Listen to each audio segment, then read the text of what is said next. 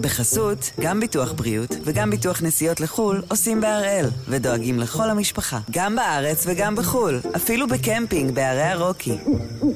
כן, גם שם, כפוף לתנאי הפוליסה וסייגיה ולהנחיות החיתום של החברה. היום יום שלישי, 28 במרץ, ואנחנו אחד ביום, מבית N12.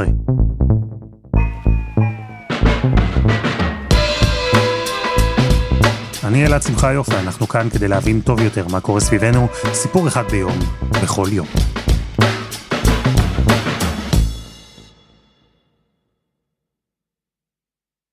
התנ"ך הוא מקור מצוין לרפרנסים, לא סתם בימים האלה חוזרים אליו המון.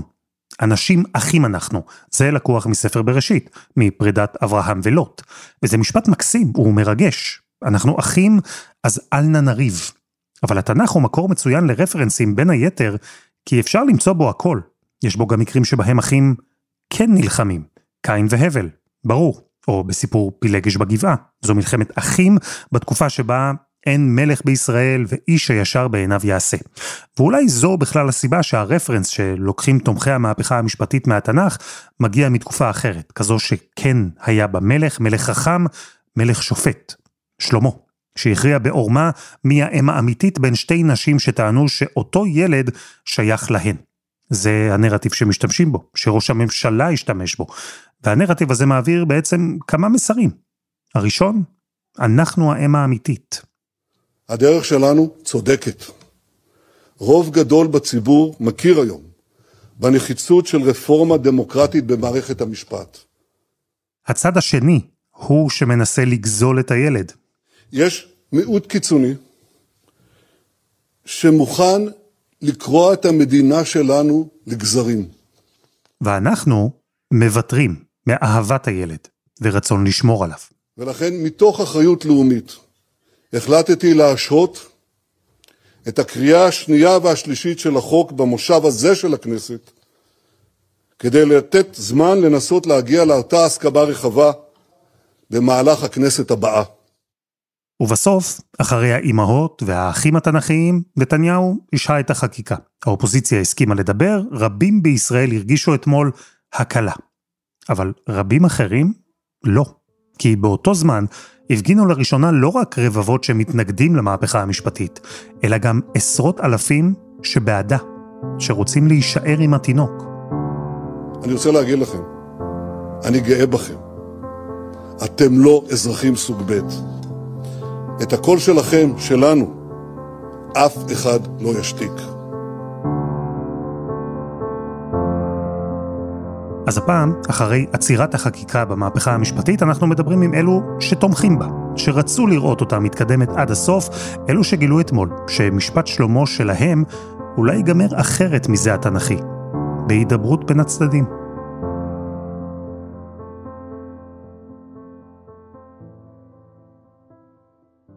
אני אוהבת את המולדת שלי, אהבה שאני לא יכולה להסביר לך אותה. אולי אתה יודע, בתקופת הפלמ"ח דיברו ככה, אני אוהבת את המדינה שלי, אהבת נפש. אני אוהבת את האנשים במדינה שלי, אהבת נפש. ואני מאוד מאמינה בדמוקרטיה בישראל. יכול להיות שאני מאוד נאיבית. יכול להיות שהנאיביות לא עזבה אותי בגיל 47, אבל אני מאוד מאמינה בדמוקרטיה בישראל. לימור היא גם מושבניקית, גם קיבוצניקית, גם צאצאית לעולים ממרוקו, גם שירתה בצה"ל 24 שנים וגם מורה לאזרחות. תודו, קשה מאוד לשים אותה באיזו תבנית מוכרת. אה, היא גם מצביעת ימין. ולא, המהפכה המשפטית לא הייתה הסיבה לזה. אה, משהו שהוא היה פחות אה, משמעותי עבורי. אז על מה כן הצבעת? קודם כל, אה, שומר החומות, כל תקופת שומר החומות מאוד זעזע אותי. היה לי מאוד קשה להתמודד עם מה שקרה בארץ, היה לי מאוד קשה להתמודד עם אה, ממשלת הסו קולד שינוי, אבל אה, אני חושבת שכל מערכת צריכה אה, שינוי וכל מערכת צריכה רפורמה. זה בא לידי ביטוי בחלק מההחלטה שלי לגשת לבחור, זה לא היה משהו המהותי, בעיקר אהבת הארץ. וכן, אני תמיד אומרת שאני אדם יותר לאומי ולאומני מאשר, מאשר אחר. כשידידיה מנדלבאום הצביע על הציונות הדתית, שינוי במערכת המשפט עבורו כן היה big deal. הוא היה שיקול, אחד השיקולים המרכזיים. מעבר לצד הערכי, זה היה השיקול הכי משמעותי. הוא גר בגבעות, בגוש עציון, אבל מקפיד לומר שזה לא גבעה, אלא יישוב. יישוב שעוסק בשילוב אנשים עם צרכים מיוחדים בחברה. הוא בעצמו איש חינוך בחינוך המיוחד. תראה, אני מסתכל הרבה שנים, מאוד מאוד משתדל להסתכל סביבי, עליי, על החברים שלי, על הסביבה שאני גר, על החברים במילואים.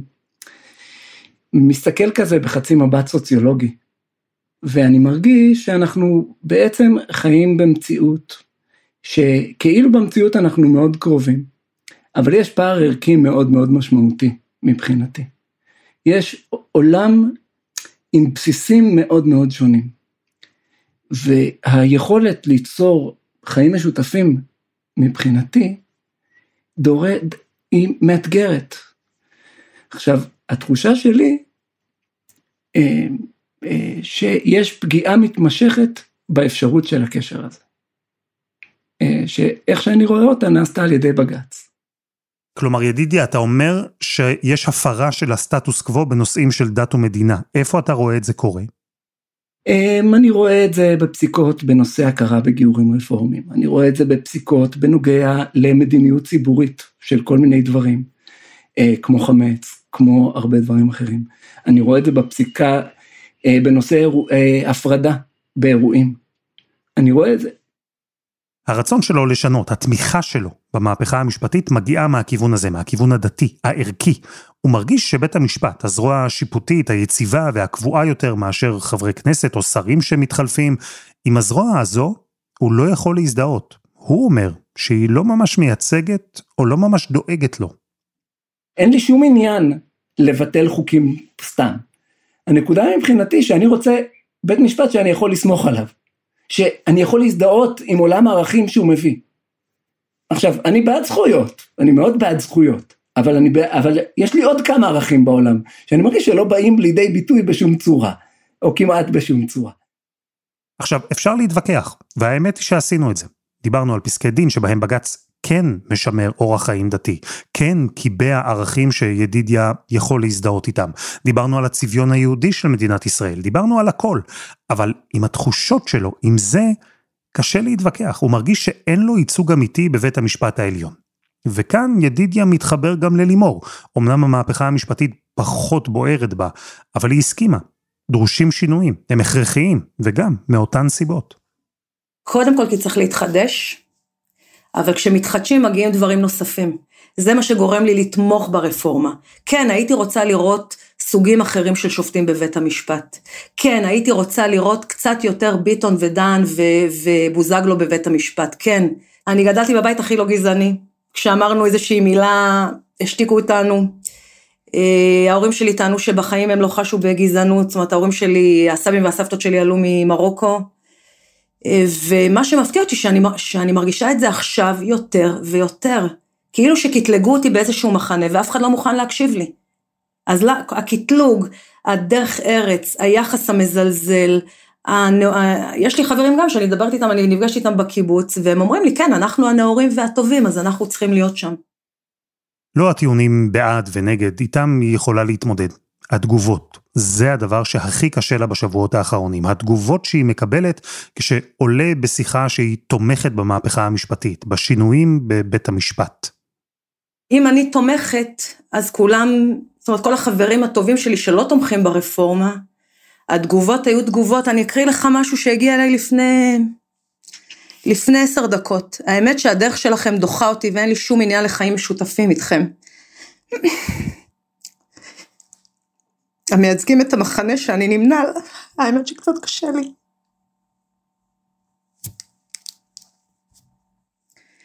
עליו, המחנה שהוא שייך אליו זה האינטלקטואלים הנאורים הליברליים, אלו שעל כתפיהם עומדת כלכלת ישראל וביטחונה.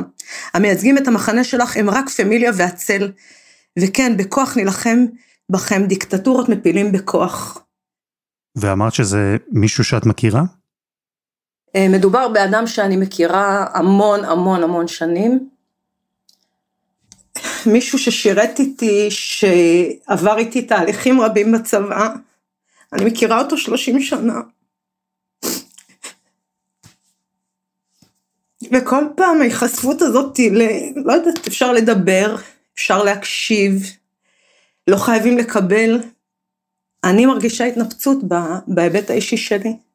כי אני בעד מחאות, ואני בעד ההפגנות, ואני חושבת שבטח כמורה לאזרחות שמעודדת את זה, ובטח כמישהי שמאמינה בדמוקרטיה בישראל ומעודדת את זה, אבל הדברים התנפצו לי, אני, אני לימור, באופן אישי שלי, לא שום דבר אחר, אני מדברת רק בשמי.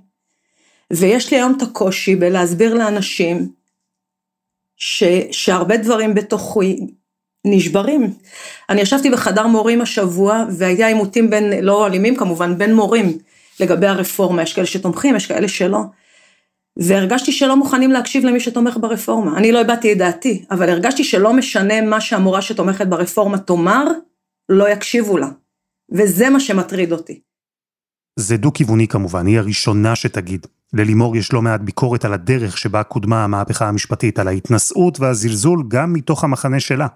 ועכשיו, גם היא וגם ידידיה, שניים שתומכים בחקיקה, שהגנו עליה, שהתווכחו למענה, שניהם רואים איך, בניגוד לרצונם, המנהיגים שלהם הסכימו לשים אותה, לפחות זמנית, בצד. זה גורם לדבר ראשון ביקורת על המנהיגים שלי מצד אחד, וביקורת על המנהיגים של הצד השני עוד יותר. אני אגיד כאילו, המקום, מה ששבר אותי, כאילו בסך הכל, זה ההצטרפות של ההסתדרות. זה שבר אותי היום. לקחת גוף ציבורי, שאמור לייצג את כלל העובדים, ובשם כל העובדים האלה להשבית את המדינה, במשהו שאתה לא דואג לא להם ולא לבנים, אתה דואג לתפיסות של מי? אותי זה שבר. כי מבחינתי זה אומר שאני לא שווה פה. כאילו אני לא בן אדם פה. רוב המדינה בחרה בבחירות משהו ספציפי.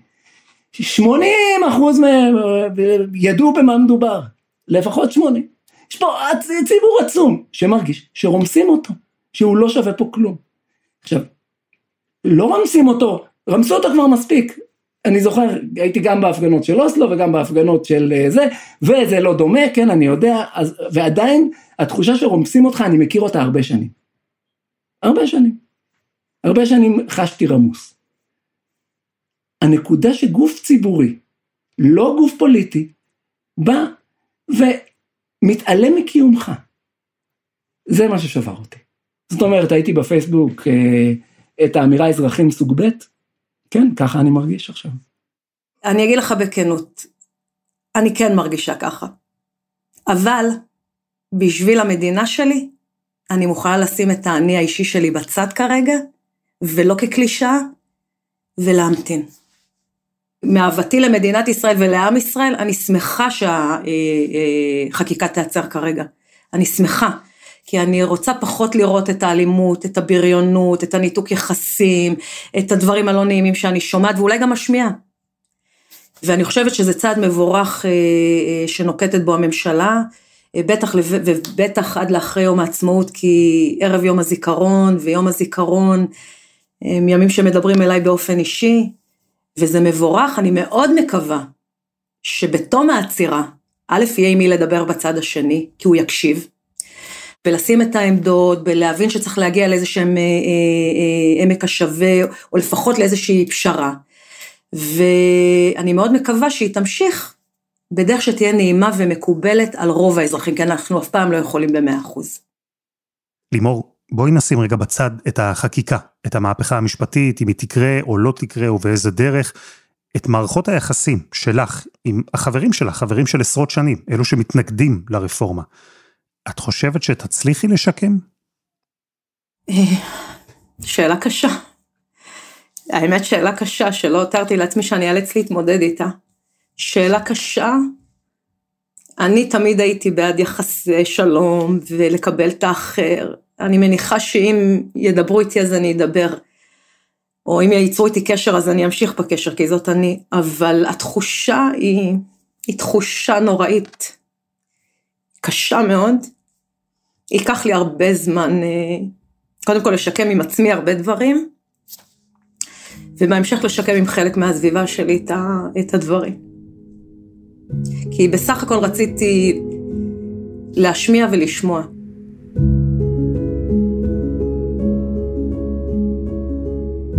חסות אחת, וממש מיד חוזרים.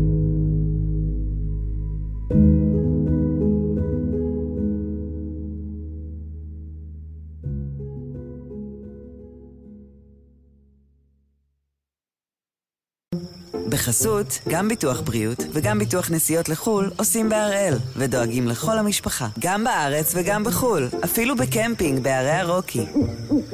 כן, גם שם, כפוף לתנאי הפוליסה וסייגיה ולהנחיות החיתום של החברה. יאיר שרקי, שלום. שלום אלעד.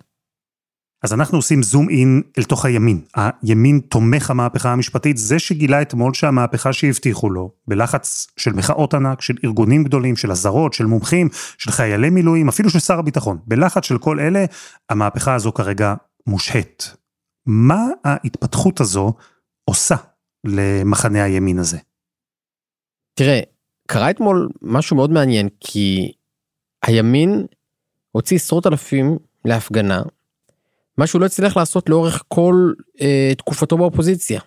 לאורך כל ימי ממשלת בנט לפיד נתניהו השקיע המון מאמץ בלהוציא אה, מפגינים לרחובות ובסוף אלו היו אה, משמרות מחאה קטנות וקולניות ואפקטיביות בהיבטים מסוימים אבל לא הייתה מסה. לא הייתה הפגנת רבבות למרות שנתניהו ושותפיו מאוד רצו החבר'ה לא יצאו מהבית. ושלושה חודשים אחרי שקמה ממשלת החלומות של הימין המלא מלא מלא, עשרות אלפים נמצאים ברחוב. עכשיו זו כמעט uh, תמונת מראה למה שקרה בעצם uh, בשמאל מרכז, במחנה הליברלי, לא משנה איך תקרא לזה, תומכי קואליציית השינוי.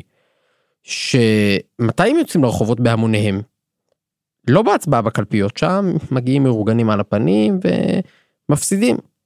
אבל כשקמה הממשלה וכשהחרדה מהרפורמה המשפטית ואני חושב שזה די ברור שזה לא רק החקיקה בענייני המשפט אלא חודשיים של משא ומתן קואליציוני והרבה מאוד הצעות חוק והטרלות חוק. אז פתאום המחנה הליברלי קם. כלומר בסוף מה שמוציא אנשים מהבית זו החרדה. ובעצם מה שאתה מגלה על הימין הישראלי זה שבעודו בשלטון הוא בחוויית אנדרדוג. הוא מתוסכל, הוא חרד, הוא חושב שההישג הזה שלו בקלפי חסר משמעות. כן, אבל אני חושב שהמצב של הימין כאן הוא אפילו יותר מורכב, כי מתנגדי המהפכה מפגינים מעמדת אופוזיציה נגד הממשלה שמקדמת את החקיקה, וזה יותר קל מאשר להיות תומך של הממשלה, ולהפגין נגדה, נגד הצעד שהיא בעצמה לקחה. ובאמת אנחנו ראינו אתמול משהו מוזר, חברי קואליציה בכירים שנואמים בהפגנה, כאלה שהרימו אצבע ותמכו בהשעיית החקיקה, והמפגינים נגד השעיית החקיקה רואים אותם וקוראים וצועקים את השם שלהם בתמיכה. תראה, זה לא, זו לא חייבת להיות הפגנה נגד המנהיגים, זו יכולה להיות הפגנת חיזוק. להגיד להם חוקקו, אל תתקפלו, אל תישברו, הרי זה לא רק הדרישה כאילו עכשיו לחוקק, בסדר? זה כבר לא יקרה במושב הזה, נתניהו הסיר את זה. יש שאלה מאוד רצינית, הרבה מאוד אנשים מעריכים שהדחייה פירושה גניזה. שמה שלא קרה לא יקרה. שעכשיו ניכנס לאיזשהו משא ומתן ארוך ועקר ובינתיים נתאחד כולנו סביב איזו סוגיה ביטחונית או מי יודע מה נתניהו מכדרר נתניהו מושך זמן וירד מהרפורמה. זה חשש של הרבה מאוד אנשים בימין. והם יכולים עכשיו להיות ברחובות הרבה מאוד זמן כדי לוודא שכשחוזרים מהפגרה חוזרים גם לחוקק. ו- ולכן זה לא יודע אם זו מחאה קוראת להפלת השלטון בעיקר בגלל גם התובנה הפוליטית שאין אלטרנטיבה לימין מימין לימין. זו תובנה שאני לא יודע איפה היא הסתתרה אבל אה, ברמה הפשוטה אתה יודע האיום הזה של יריב לוין אני אתפטר ואפיל את הקואליציה תפיל את הקואליציה על הראש של מי בדיוק לאן תלך. איתמר בן גביר אפילו מה בדיוק מחכה לך בצד השני. זה נכון שאם בן גביר לא שר והוא תומך בקואליציה מבחוץ אז, אז זה מתכון לחיים מאוד אה, מאוד מרים וקשים לקואליציה ו, והסוף גם יהיה מאוד מכוער בסוף. פה אני רוצה להגיד לך עוד נקודה כוחה של הממשלה הזאת היה בעובדה שהיא ממשלה הומוגנית כולם באותו ראש כולם רוצים לחוקק את הרפורמה חושבים פחות או יותר אותו דבר על דת ומדינה על התיישבות ביו"ש. אנחנו בנקודה שזה יתהפך שזה האתגר שלה כי כשהממשלה כל כך הומוגנית אז היא גם מתחרה על אותו אלקטורט. ועכשיו פתאום כל אחד צריך להוכיח לאלקטורט הזה שהוא הוא זה ששומר עליו שהוא הוא, הוא האמיתי הוא הימין היותר ימין הוא הימין הפחות פשרן הפחות פראייר, אולי היותר אחראי, יהיה לנו עכשיו כל מיני גוונים של ימין מלא. אבל בעצם איתמר בן גביר כשהוא יוצא אמש אל המפגינים שם מול הכנסת.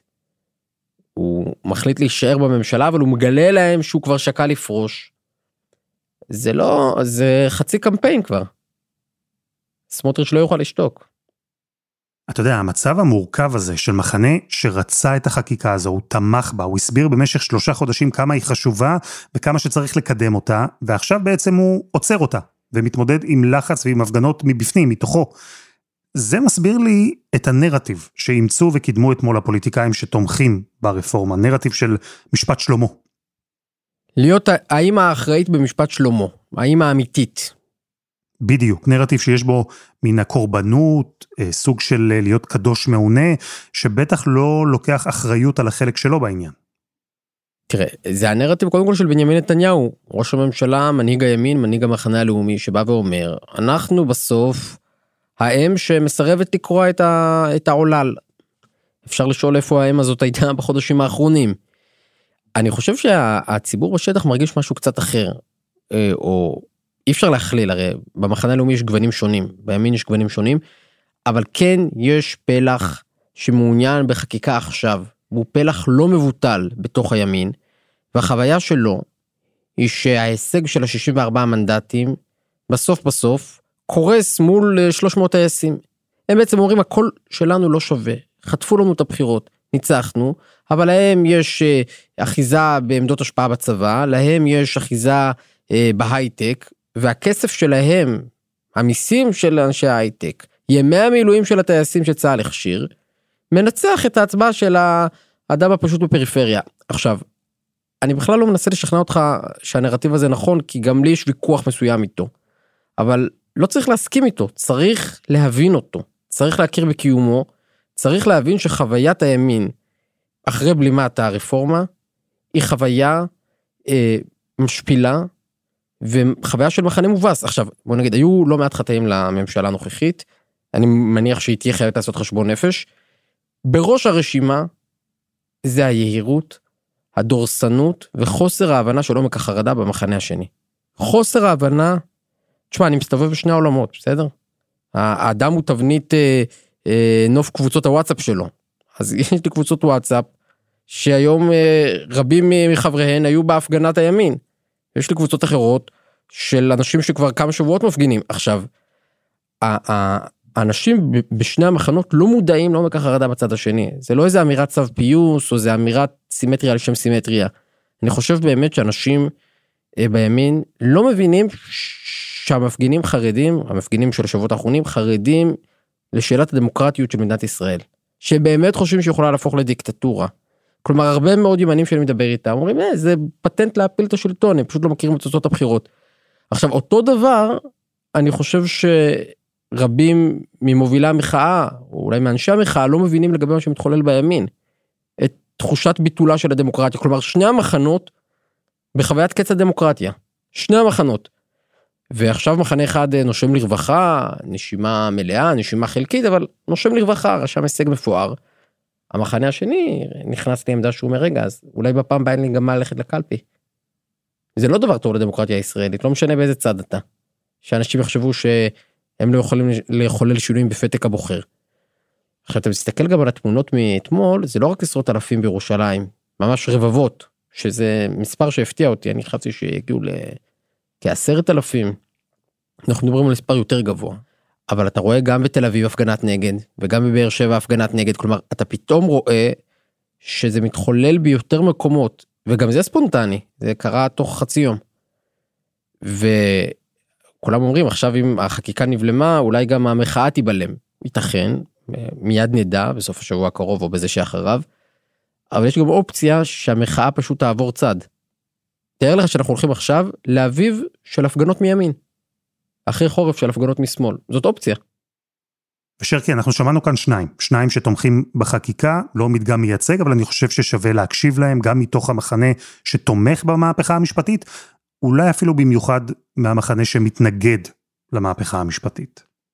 המבחן הגדול של מי ששמח עכשיו, שמי שחוגג הישג, ואתה יודע, אני חושב שלאנשי המחאה יש במה להיות גאים, בסדר? יצאו לרחובות למאבק אזרחי והצליחו להביא הישג מרשים ביותר, אבל המבחן האמיתי שלהם הוא ללמוד מטעויותיה של הממשלה. לא להשפיל, לא לרמוס, לא לדרוס, לא לנצח מדי. כי אז זה מתהפך. כי, כי אם יהיה לך מחנה מתוסכל, פשוט רק נחליף את המחנה המתוסכל, גם הצד השני יודע. בסדר?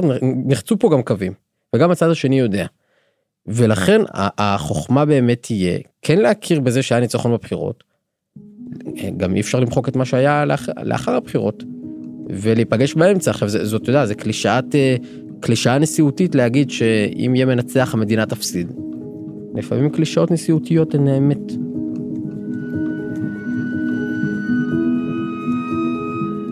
שרקי תודה. תודה. ותודה ללימור ולידידיה.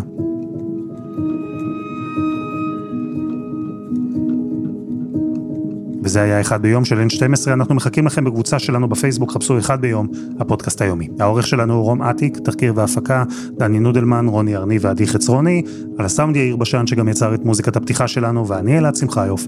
אנחנו נהיה כאן גם מחר.